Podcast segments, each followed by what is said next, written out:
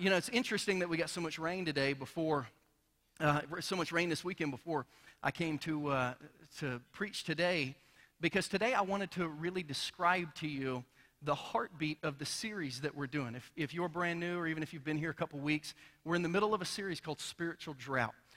And you may or may not know, I grew up in a very small farming community in southern Ohio.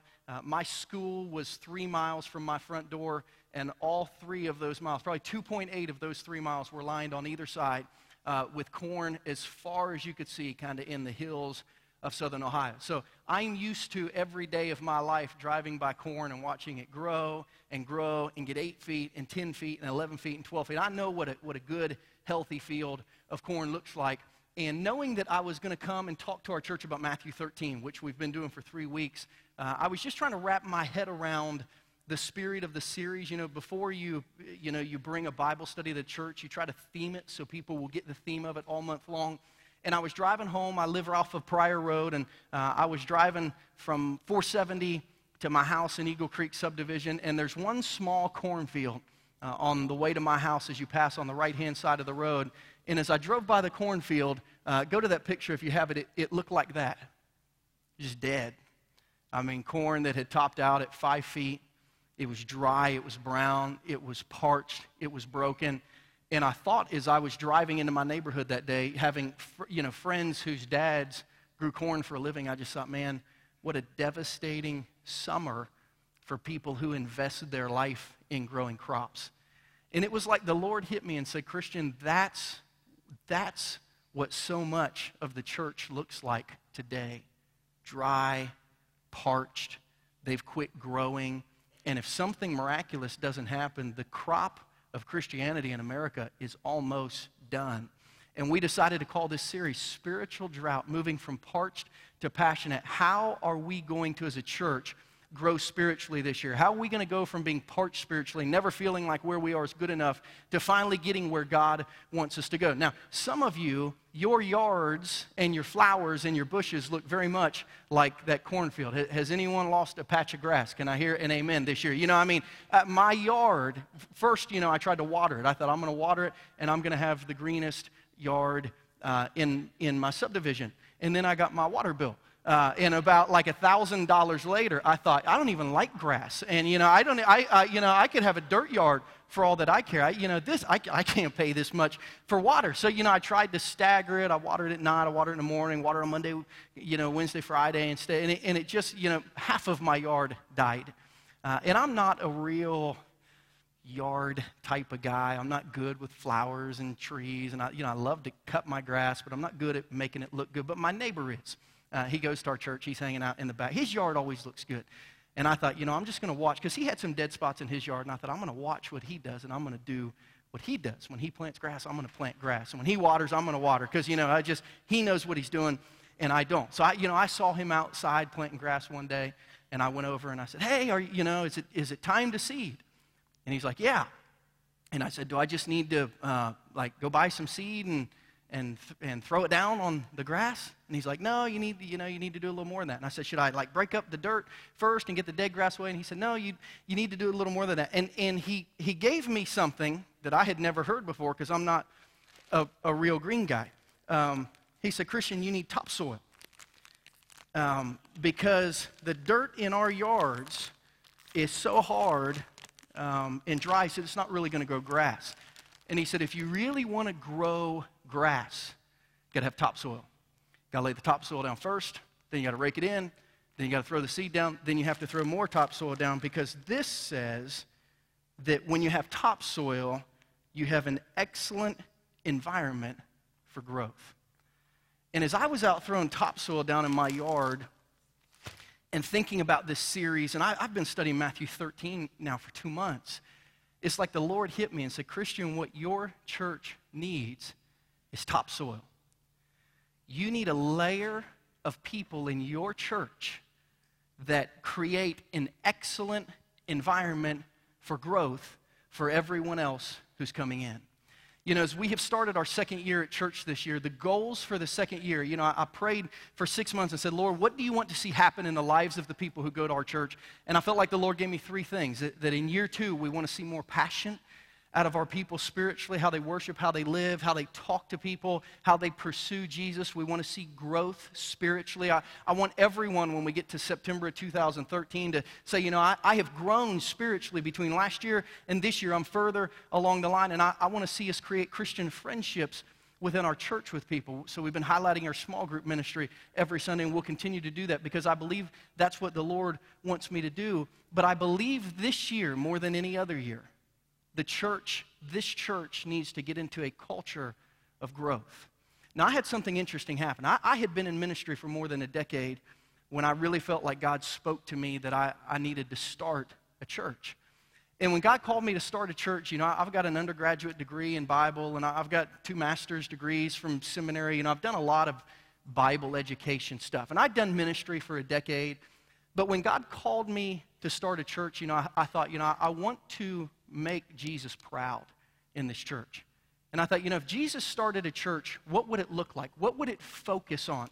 And I went for a year, and all I did was study the life of Jesus and how he led his disciples. And I thought, you know, if we only have a church of 12, like Jesus had 12, one of them ended up leaving the church after he stole some money, so he had 11 guys. Jesus with 11 guys changed the world.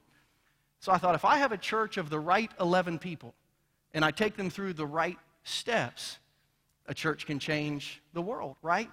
So I started researching, what did Jesus do with these disciples over 3 years? I looked at the life of the Apostle Paul, who's the only other man outside the original disciples to be called an apostle. I thought, what steps did every one of them go through that clearly is the scriptural development plan for Christianity? And here were the steps. You can write these down. You don't have to write them down. But here is what I found out as I studied the Bible, not my theology classes, not my previous church experience, not what I learned from conferences. Here's the biblical steps of spiritual development that Jesus took Peter, James, John, and the rest of the disciples through. Here they were. Step 1, there was a clear moment where they began a relationship with God. Every one of them decided in their heart at some point in life, I'm going to follow Jesus. Every one of them. Number 2, before they did anything else, they then began to engage in authentic relationships with other Christians.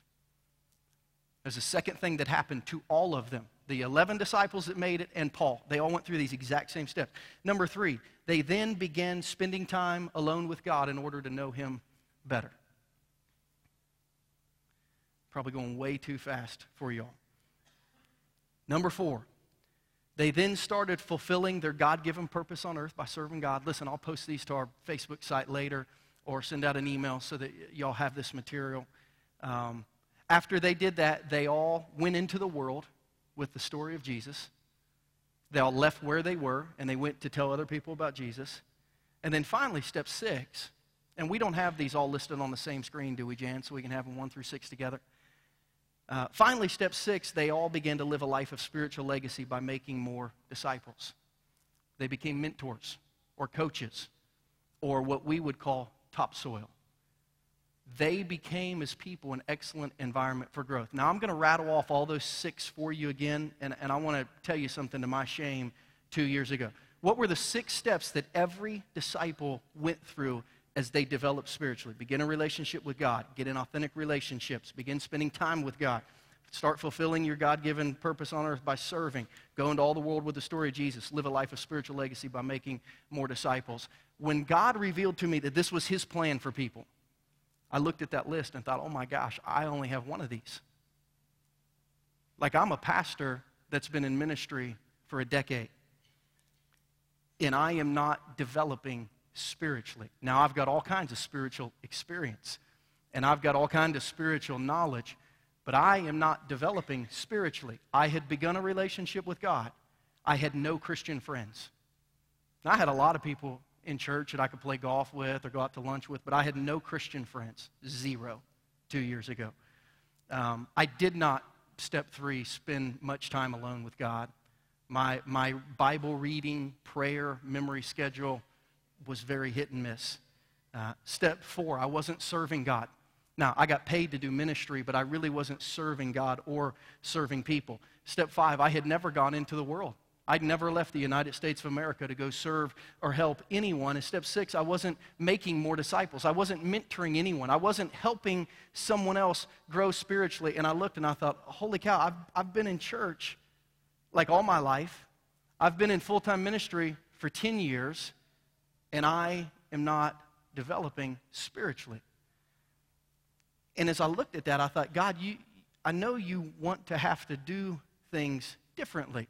And the picture I got in my mind was, did any of you watch The Price is Right growing up? Like even once or twice, Bob Barker with that weird little microphone. It was like real long and skinny. You remember the yodeler game on The Price is Right where that little guy would climb the mountain, you know, and if you got the prices wrong, he would fall off. I kind of pictured spiritual growth, spiritual development, spiritual formation, because I've become a junkie about spiritual growth, spiritual development, spiritual formation, where people are, where they need to go to fulfill their God-given purpose. Because I was pretty upset after a lifetime of Christianity, after more than 200 credit hours of Bible college, after a decade in ministry, I was ticked off that I had gotten it wrong. And I thought, I want to get this right in my life, and then I want to help people get it right in their life. And I kind of pictured spiritual growth as this little mountain, and I thought, my yodeler is like still at step one. Like all I have done is become a Christian, but nothing more. I'm not developing spiritually. And here's what I learned. Here's the scary thing. I realize that in so many North American churches, here's the spiritual development that is important. If people will attend faithfully, serve faithfully, and give faithfully, church doesn't need them to do anything more. But see, the Bible says that attending, serving, and giving, that's not the end of spiritual development. You can do those things and not even be a Christian. And it was like I was at a place in ministry where if someone would come to church and they would serve in church and give in church, it was like, that is like the most awesome Christian in our church. But that's not what the Bible says spiritual development is. And then as I studied, here's what I learned, because I thought that we all existed to serve the church.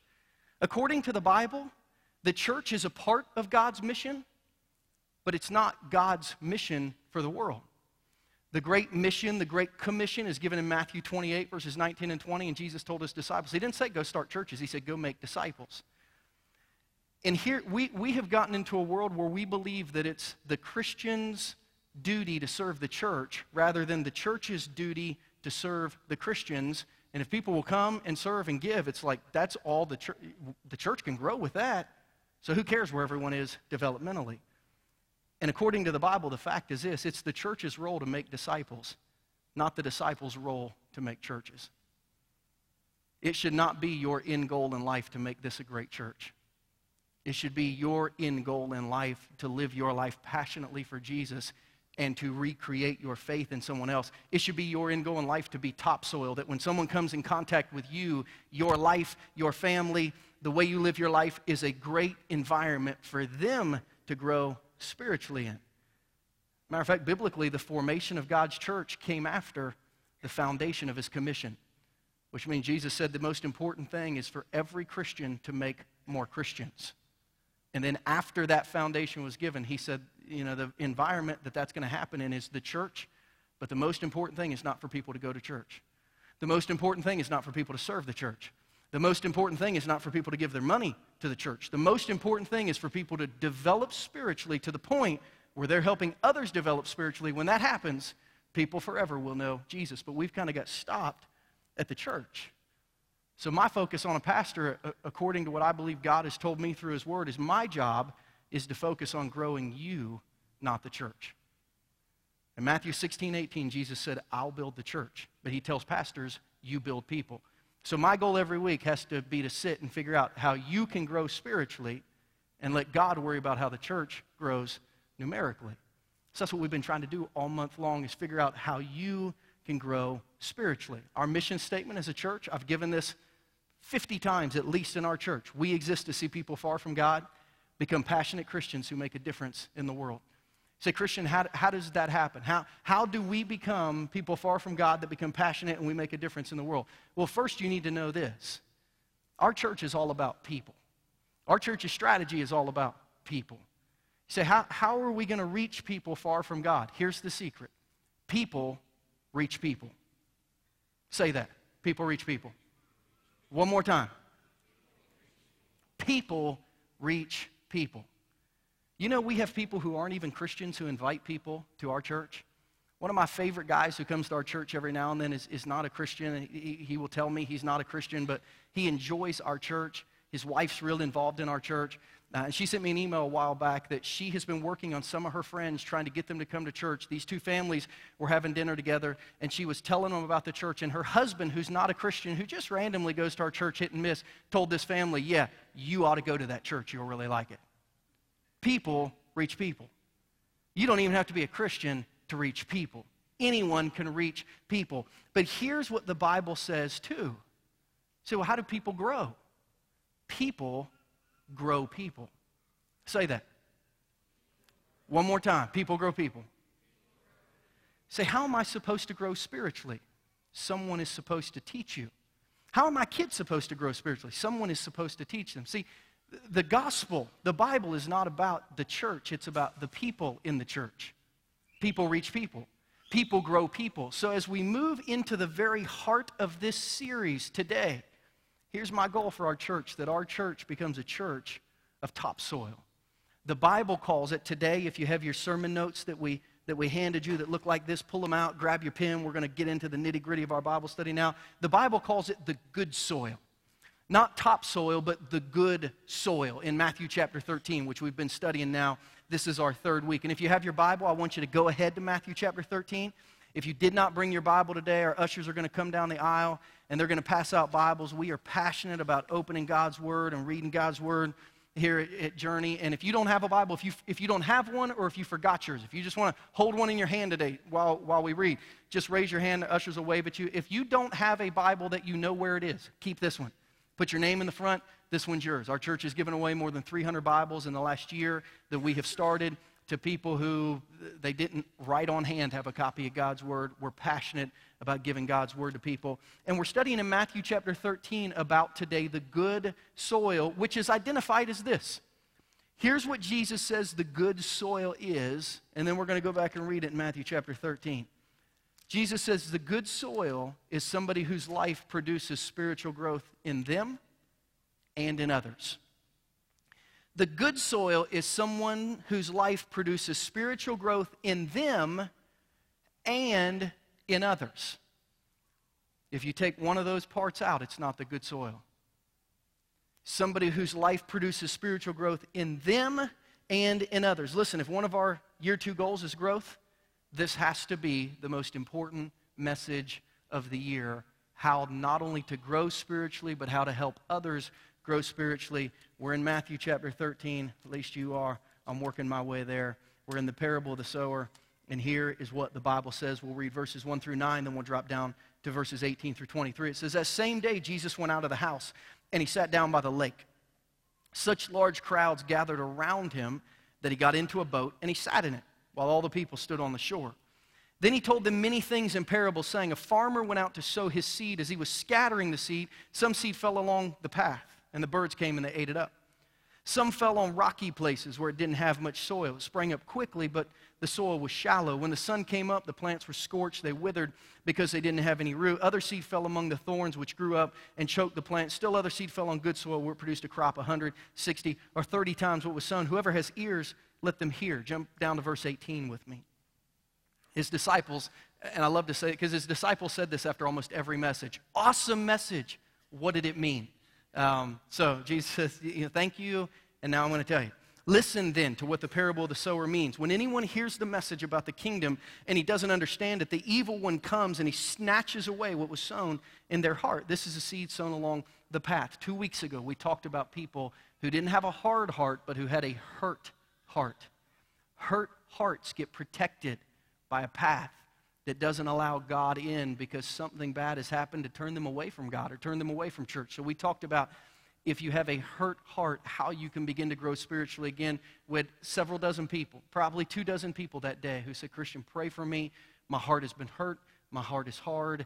I've not been close to God because of something that's happened in the path, and I need to be open to God again. That was 2 weeks ago. You can go back and watch that online if you missed that message. Verse 20, the seed falling on rocky ground refers to someone who hears the word and at once receives it with joy, but since they have no root, they last only a short time. When trouble or persecution comes because of the word, they quickly fall away. This is what we talked about last week. We talked about Rocky, you may remember, if you were here. Not Balboa, but we used him to remind us that rocky things can change. And we talked about how to come back to God if you've been away. And we had last week probably another dozen to 20 people who said, Christian, I've been away from God, but I need to rededicate. I need to come back and rededicate my life spiritually. If you weren't here last week, go watch it on the website. Verse 22 says, the seed falling among the thorns refers to someone who hears the word, but the worries of this life and the deceitfulness of wealth choke it, and they make it unfruitful. Now, that's next week. People who aren't growing spiritually because there's too many things in their life that are worrying them, that are stressing them out. As I thought last week, you know, who's the most worried, stressed person I know? I told you a few months ago, I just happened to be friends with the Royals general manager, Dayton Moore. Our kids have played on sports teams growing up, so I called Dayton, who's a great Christian man, and I said, will you come and talk to our church about how you're able to keep living for Jesus in the most high-stress job in the world where half the city's talking bad about you, and you got these young kids who paid all this money, and they're not producing it. Can you come talk to us about how in a high-stress life you continue to grow spiritually? And he said, yes. So next week, Dayton is going to be here, and we're going to be talking about the thorny soil together. If you have a friend who's a Royals baseball fan, you need to invite them next week to meet Dayton, to hear an update on how things are going, and to be ministered to. Invite someone to church with you next week. But today we're in verse 23. But the seed falling on the good soil. In your Bible, I want you to circle those two words, good soil, or highlight them or underline them. And just somewhere in your Bible, write topsoil. That's what this is. This is soil that is overly produced for growth. But the seed falling on the good soil, the seed that falls on topsoil, refers to someone who hears the word and they understand it, and this is the one that produces a crop yielding 160 or 30 times what was sown. Now, there's a couple things I need for you to realize today, and here's what I'm looking for this morning. I'm looking for some topsoil at Journey Church International. I'm trying to find out if we have anyone in this church that your life, your history, your passion, your selflessness will allow someone else to get close to you so that they can grow spiritually. My lifelong goal after I have studied Scripture is to begin a mentoring program in a church where anyone who comes into a church can be linked with a mentor and in 12 weeks can get well on their way to Christianity, because I believe that's the way the Bible says it's supposed to happen. But today is message one of what will be the focus of the next year, of finding people who will step up and say, yes, I will mentor the next generation. And then in a few months, casting out the call of who wants to be mentored, who wants to learn how to grow spiritually for a period of 10 to 12 weeks. And then hopefully by this time next fall, to have 25 or 50 people who have gone through that process and who are then ready to return and mentor someone else. See, that's the way it works spiritually. But there's a couple things you need to realize. If you're out there thinking, hey, well, I am the good soil, listen closely. I hope you are. But if you're not, walk with me there. The last 2 years, I've tried to become the good soil by developing much further along spiritually than I was after a lifetime of church and a decade of ministry. Number one, according to Matthew chapter 13, the good soil is recognized for its production, not its condition. I need you to see this, because some of you are sitting out there and you're thinking, I'm the good soil. You're like I was 2 years ago. I go to church, I serve, I give, I read my Bible every now and then, I don't do drugs, I'm not a drunk, don't look at pornography anymore. I invite my neighbors to church every now and then. Like I am the good soil. Christian, of all the people, I'm probably one of the most spiritual people in the room, Christian. I'm not talking about your condition. I'm talking about your production. You see, good soil is known for its production. The good soil doesn't boast about how spiritual it is, but the good soil says, hey, these 3 or 4 guys or gals spiritually, I've actually helped them get to where they are. I am producing the next generation spiritually. I love what James 2 says about not the condition of our heart, but the actions of our life. In James chapter 2, James, who was the half-brother of Jesus, said this, what good is it, my brothers and sisters, if someone claims to have faith, but they don't have any deeds? They claim to have this condition spiritually, but they don't have any actions. Can that kind of faith save them? Suppose a brother or a sister is without clothes and daily food. If one of you says to them, go in peace, keep warm and well fed, but he doesn't do anything about their physical needs, what good is it? In the same way, faith by itself, if it's not accompanied by action, is dead. Someone will say, you have faith, I have deeds. Show me your faith without deeds. I'll show you my faith by my deeds. You believe that there's one God, good. Even the demons believe that, and they shudder. You foolish person, do you want evidence that faith without deeds is useless? Was not our father Abraham considered righteous for what he did? When he offered his son Isaac on the altar, you see that his faith and his actions were working together, and his faith was made complete by what he did. And the scripture was fulfilled that said, Abraham believed God, and it was credited to him as righteousness, and he was called God's friend. You see that a person is considered righteous by what they do, not by faith alone. So the Bible over and over tells us that good soil, topsoil, spiritual development is an issue of production as much as it's an issue of condition. And let me tell you where the church went wrong. Because in the New Testament, we had it right. Today, I think we have it backwards in many places. You're probably not familiar with this term, but in about 300 AD, when Constantine was the emperor of Rome, he was out at battle, he fell asleep, he had a dream that an army was coming at him, and they had crosses emblazoned on their shields, and at that moment, he converted to Christianity, and because he was the emperor of Rome, he made everyone else in Rome convert to Christianity as well. And at that point in time, the church began to break down because the monastic movement started. You say, what's the monastic movement? Monks. Y'all know what a monk is? Long robe, little patch of bald spot on the back. I mean, you know, y'all get that, right? You know what a monastery and a monk is? This all happened at this time. You say, why did it happen? Let me tell you why it happened. In 300 AD, the vast majority of people that were in the Christian church were in hiding. They were searched for all over the empire to be killed. They were persecuted. They were in prison.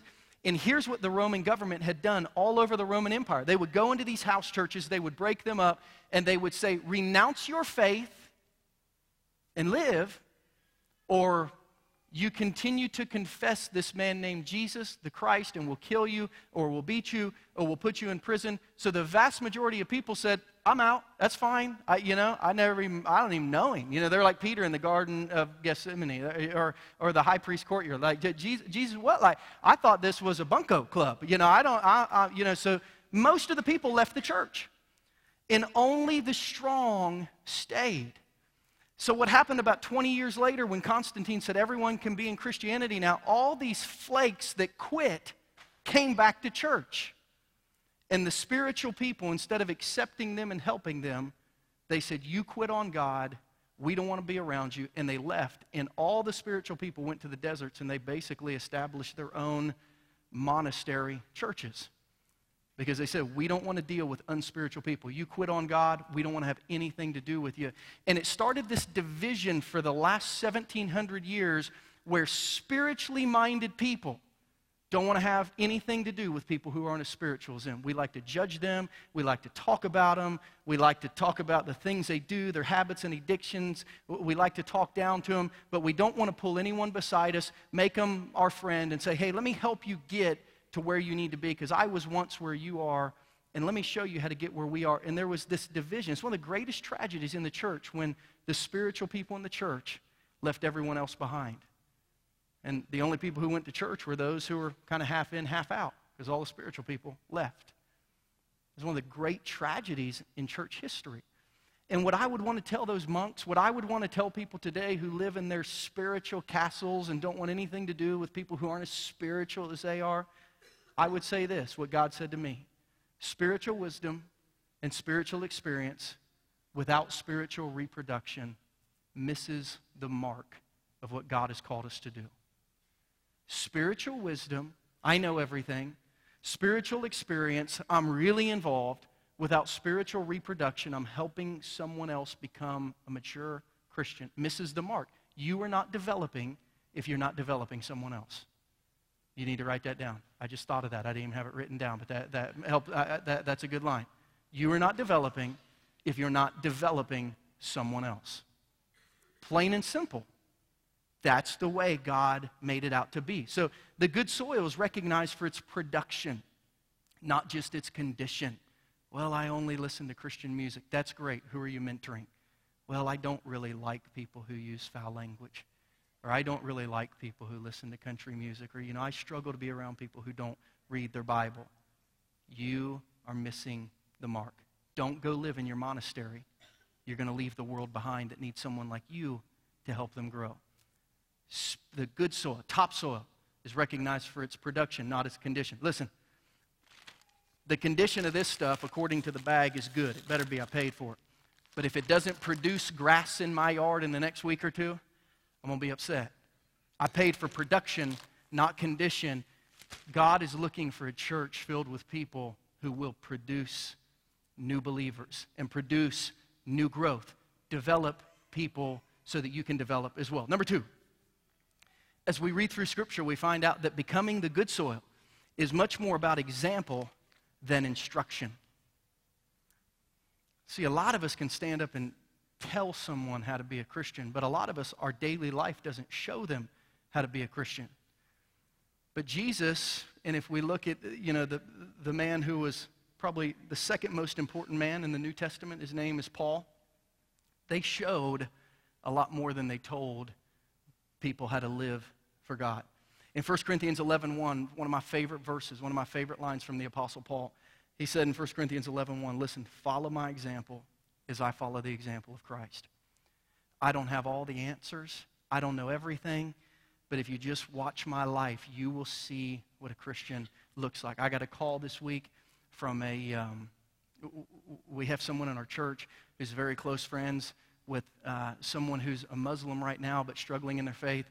And they said, will you talk to this person and answer their questions about Islam and being a Muslim? And I said, I will try. And he called me, and we talked for 20 or 30 minutes, had a terrific talk, and there were several questions he asked me that I said, I don't know the answer to that. But I can just tell you what's happened in my life. I don't know the answer to that. But I can tell you what Jesus has done for me. See, Christianity and spiritual development and leading someone is much more about example than instructions. I love what Jesus said in Luke chapter 9, verses 57 through 62. A lot of people wanted Jesus. Hey, tell me what to do. Tell me what to do. Tell me what to do. Tell me what to do. And Jesus said, I'm not telling you nothing. You can hang out with me and learn it, or you can go home. But I can't do this Christianity thing in sound bites of 20 to 30 minutes. I need you to be with me so I can show you. In Luke 9, 57 through 62, here's what it says. It says, as they were walking along the road, a man said to him, I'll follow you wherever you go. Jesus replied, foxes have dens, birds have nests, but the Son of Man has no place to lay his head. He's like, I don't know where I'm going on this journey, but if you want to hang out with me, you'll learn a lot. And the guy said, yeah, maybe not. Verse 59, he said to another man, follow me. And the man replied, Lord, let me first go and bury my father. Now, as difficult as that sounds, most scholars will tell us that guy's dad probably wasn't dead. It was standard that you would not leave the family or the family business till your dad had died. So this guy was saying, yeah, one day I'll follow you, but not right now. Jesus said, all right, that's not going to work. Jesus said, let the dead bury their own dead. You have to go and proclaim the kingdom of God. He said, quit putting your life on hold. Verse 61, still another said, I'll follow you, Lord, but let me go back and say goodbye to my family. And Jesus replied, no one who puts his hand to the plow and looks back is fit for service in the kingdom of God. Listen, nobody who just wants soundbite Christianity so one day they can go to heaven is developing spiritually. There's more to spiritual development than just hearing and knowing. You have to do. Jesus always asked people to follow. Jesus never asked anyone the question we ask people, will you accept me? Will you believe in me? Jesus said, will you follow me? He set the bar much higher than our churches do when he asked people to follow. He said, I need you to follow me. I need you to go where I go. I need you to do what I do. I need you to become like I am, and then you'll show yourself a true follower of mine, because I can't just teach you what you need to know. I have to show you, so follow me. Listen, Christianity, you might write this down. Christianity is a lifestyle to live, not a lesson to learn, all right? Christianity is not learning the answer so you pass the test. Christianity is a lifestyle that you live, not a lesson that you learn.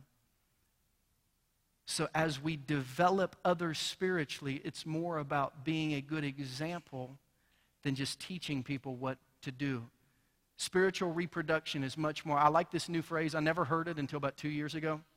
Little Casey one day needed to take a stuffed animal, my daughter, to school. And she said, Dad, I have to take a stuffed animal to school. Is it okay if I take a stuffed animal to school? And I said, that's fine. You can take a stuffed animal. I said, why do you need to take a stuffed animal? And she said, because we have show and share. I said, don't you mean show and tell? No, Dad, show and share. I said, show and share? Yeah, Dad, show. I said, no, you like show and tell, like you stand up. She said, no, Dad, show and share. I was like, all right, back off.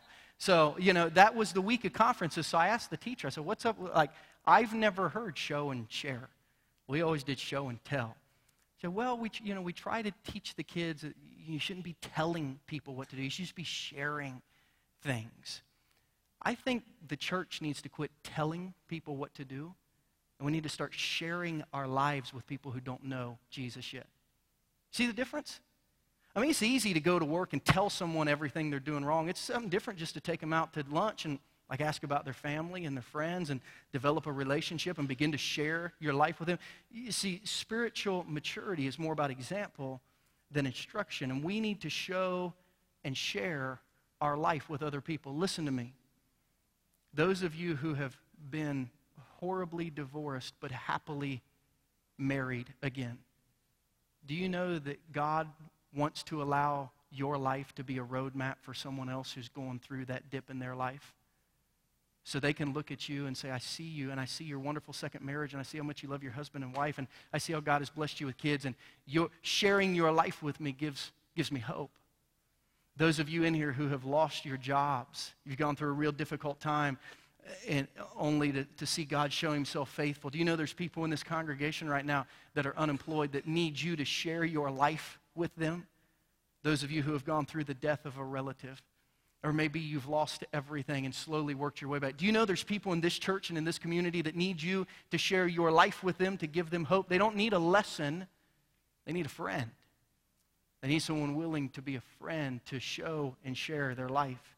You know, most of the New Testament documents, except for the Gospels, Matthew, Mark, Luke, and John, the four biographies of Jesus' life, and the book of Acts, which is really a history book, do you realize that Romans through the rest of the New Testament, they're really just mentorship documents? All they are is one friend who has shared his life with a group of people saying, hey, here's what I would do spiritually. They're just mentorship documents. Here's how you need to live your life. We need people in our church that won't just tell someone what a good marriage is, they'll show them. We need men in our church who won't just tell someone how to be a good husband, and women who will tell someone how to be a good wife. We need someone who will show people.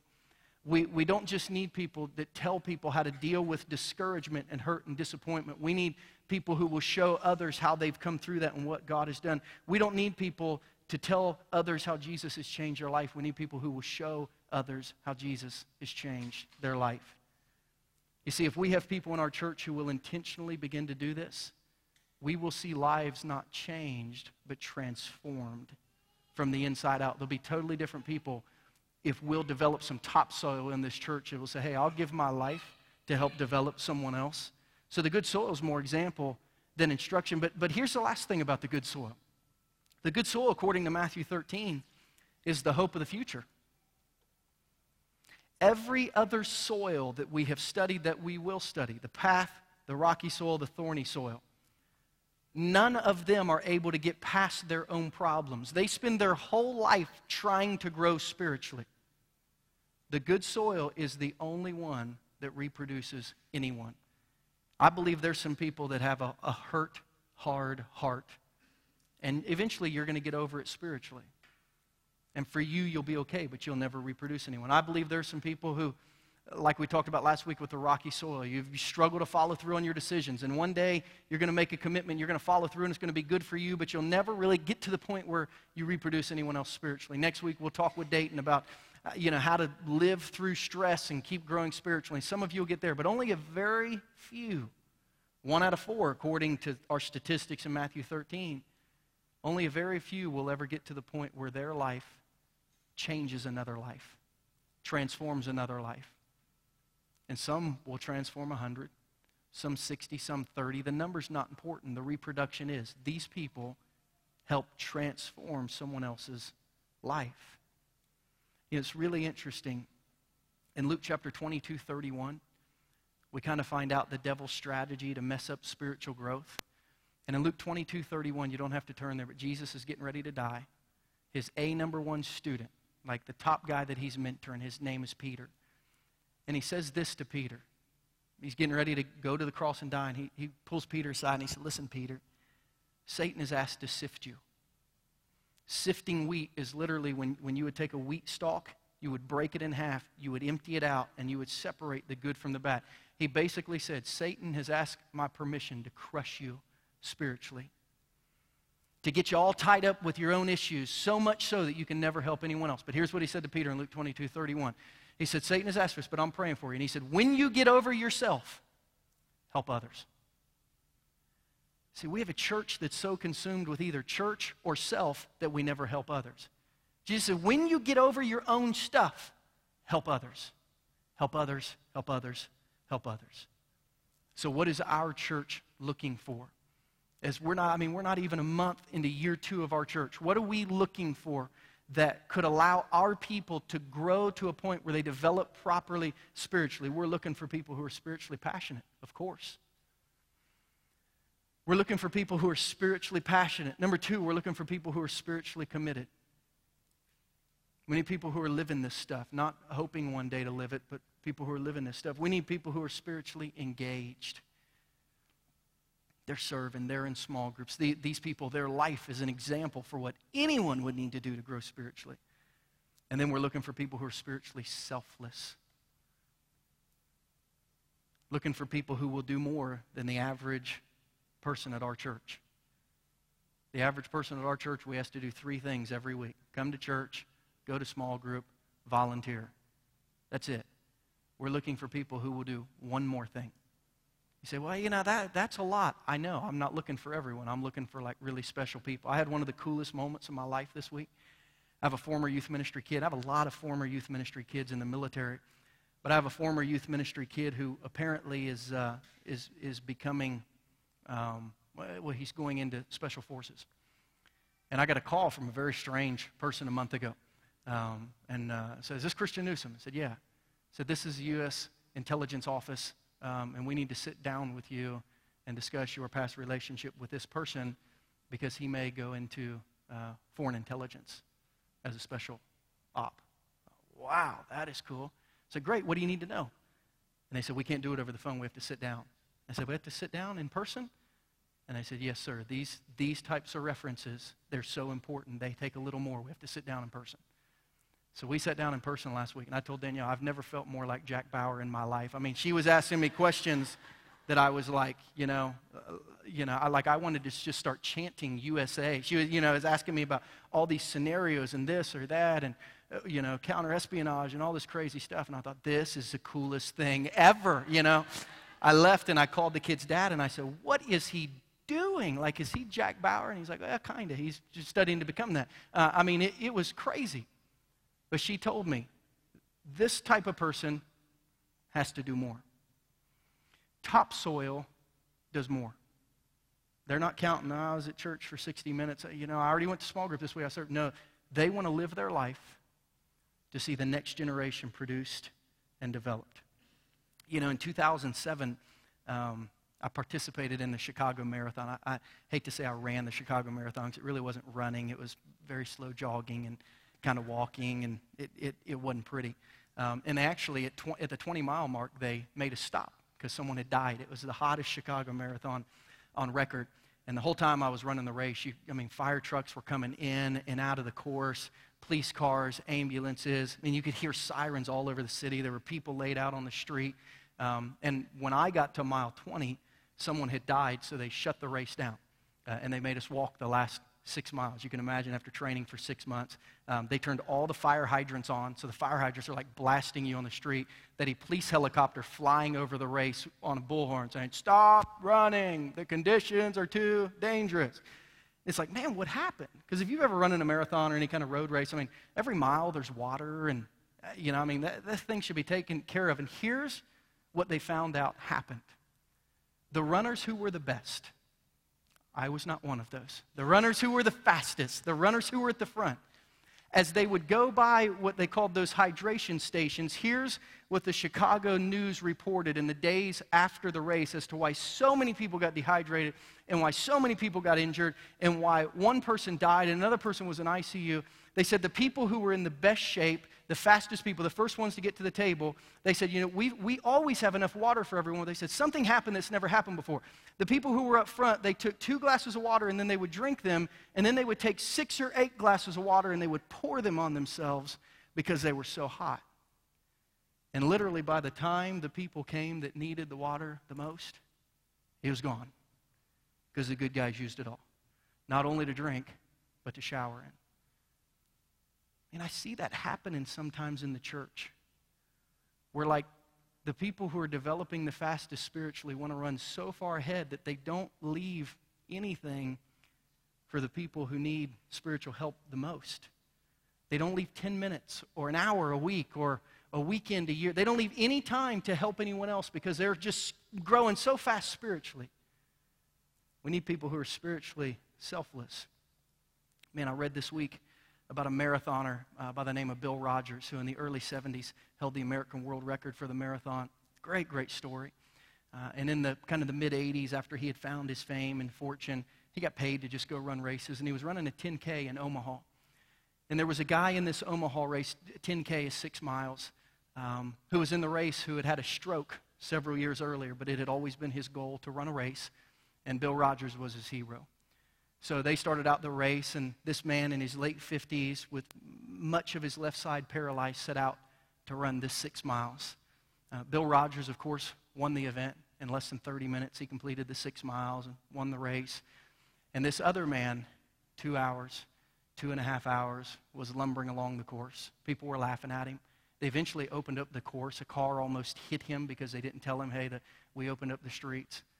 And when almost everyone had gone home, and they had shut down everything, this man by the name of Bill Broadbent, who had had a stroke, came limping to the finish line.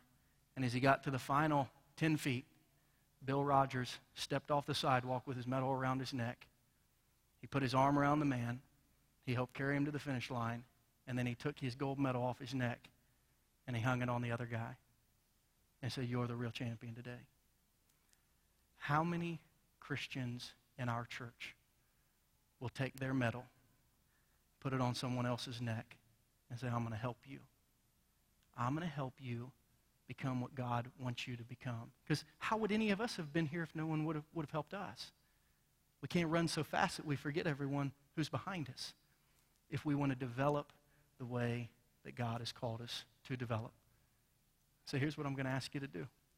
And I usually close with prayer. I'm going to go to the connection card before prayer today. I'm going to ask everyone in here right now to take your connection card. Those of you who are guests, those of you who are regular attenders, everyone in here, I want you to take your connection card right now. Just hold it in your hand. I don't want you to write anything on it, but just hold it in your hand.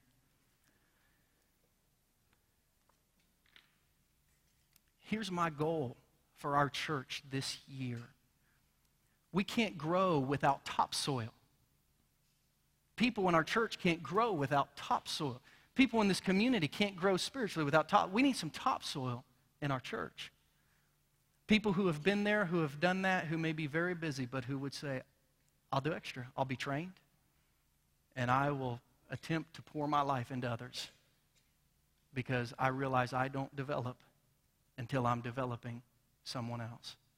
Now, my prayer today is that we'll have between 15 and 25 people who would say, "I think God is calling me and can use me to be a mentor." Because not everyone is there yet. A lot of us need a mentor to get there.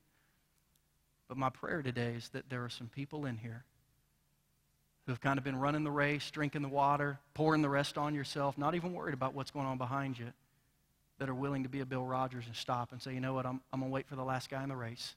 I'm going to make sure he finishes too." And here's what I'm asking you to do. We're going to have a moment of prayer. And then if you're willing to go through a mentorship training program, and next spring and summer and fall, you're willing to mentor a group of 5 to 7 people, spend time with them outside of church, have them in your home, have them over for dinner, help them really understand what it means to be a Christian, then I'm going to ask you on the back of this connection card to just write one word: topsoil. And we're going to, in the next few weeks, we're going to call you. We're not going to bother you between Thanksgiving and Christmas. We're all too busy during that time of the year. But in January, we're going to fire up mentorship training. And in the spring, summer, and fall, our church is going to become a mentoring church. The biblical word is a discipling church. Most people don't know what that means, though. We're going to create more mature Christians by doing life with them. But it's an extra commitment. Let's pray together right now. Heavenly Father, we come to you in Jesus' name, realizing that maybe the way we have done church, seen church, experienced church our entire lives has not been your plan for spiritual development.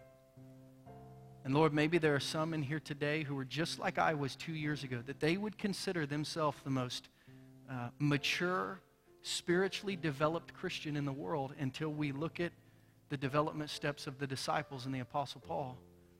I say, you know what, I don't really have all those. And God, I pray that you will use our church to be a church that doesn't finish the race ahead of everyone in our community that so desperately needs Jesus, but a church that will slow down and run at someone else's pace, take our spiritual medal off, put it around someone else's neck, that we might help them finish the race too.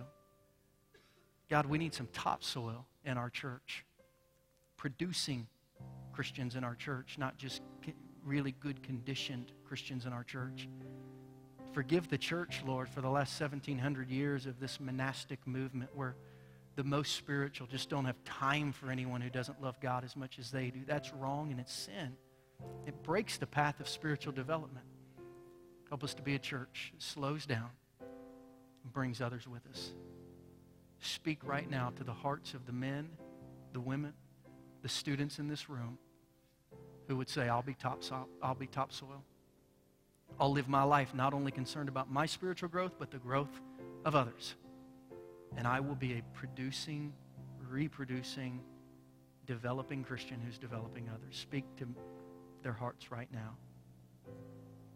And in Jesus' name, we're getting ready to say amen. When I say amen, if God has spoken to your heart today to take a step of faith and consider becoming topsoil, consider becoming a mentor to people in our church and community, we'll train you so you know exactly what you're doing.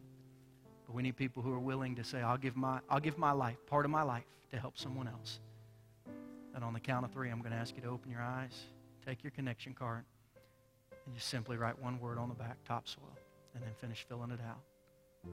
Speak to the hearts of men and women right now, Lord, so that we might become a church that fulfills your great commission, one person at a time, because people reach people and people grow people.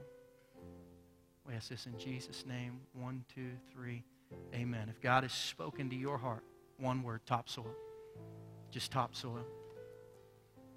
Man, I feel really bad because I'm hoping right now there's several dozen people in our church who say, man, I really want to be mentored. We're not ready yet to mentor you. But we will do our best to help you grow spiritually. On your sermon notes, you'll see the next steps. Man, if you really feel led that you need to start growing, you need to start moving, here's what you can do. This week, get deeper into God's Word. If you've been reading your Bible, start memorizing Scripture. If you started memorizing Scripture, start outlining the Bible. You can always get deeper into God's Word regardless of where you are. Engage at our church. Go to small groups. Start volunteering. On the back of this connection card, you can write, tell me about small groups. Tell me about volunteering. Maybe today you recommitted your life. Maybe you want to become a Christian. You can give us all that information. And then finally, hopefully, some of you will become topsoil. And you'll help me, Pastor Ryan, and others lead people in this church forward from where they are to where they need to be.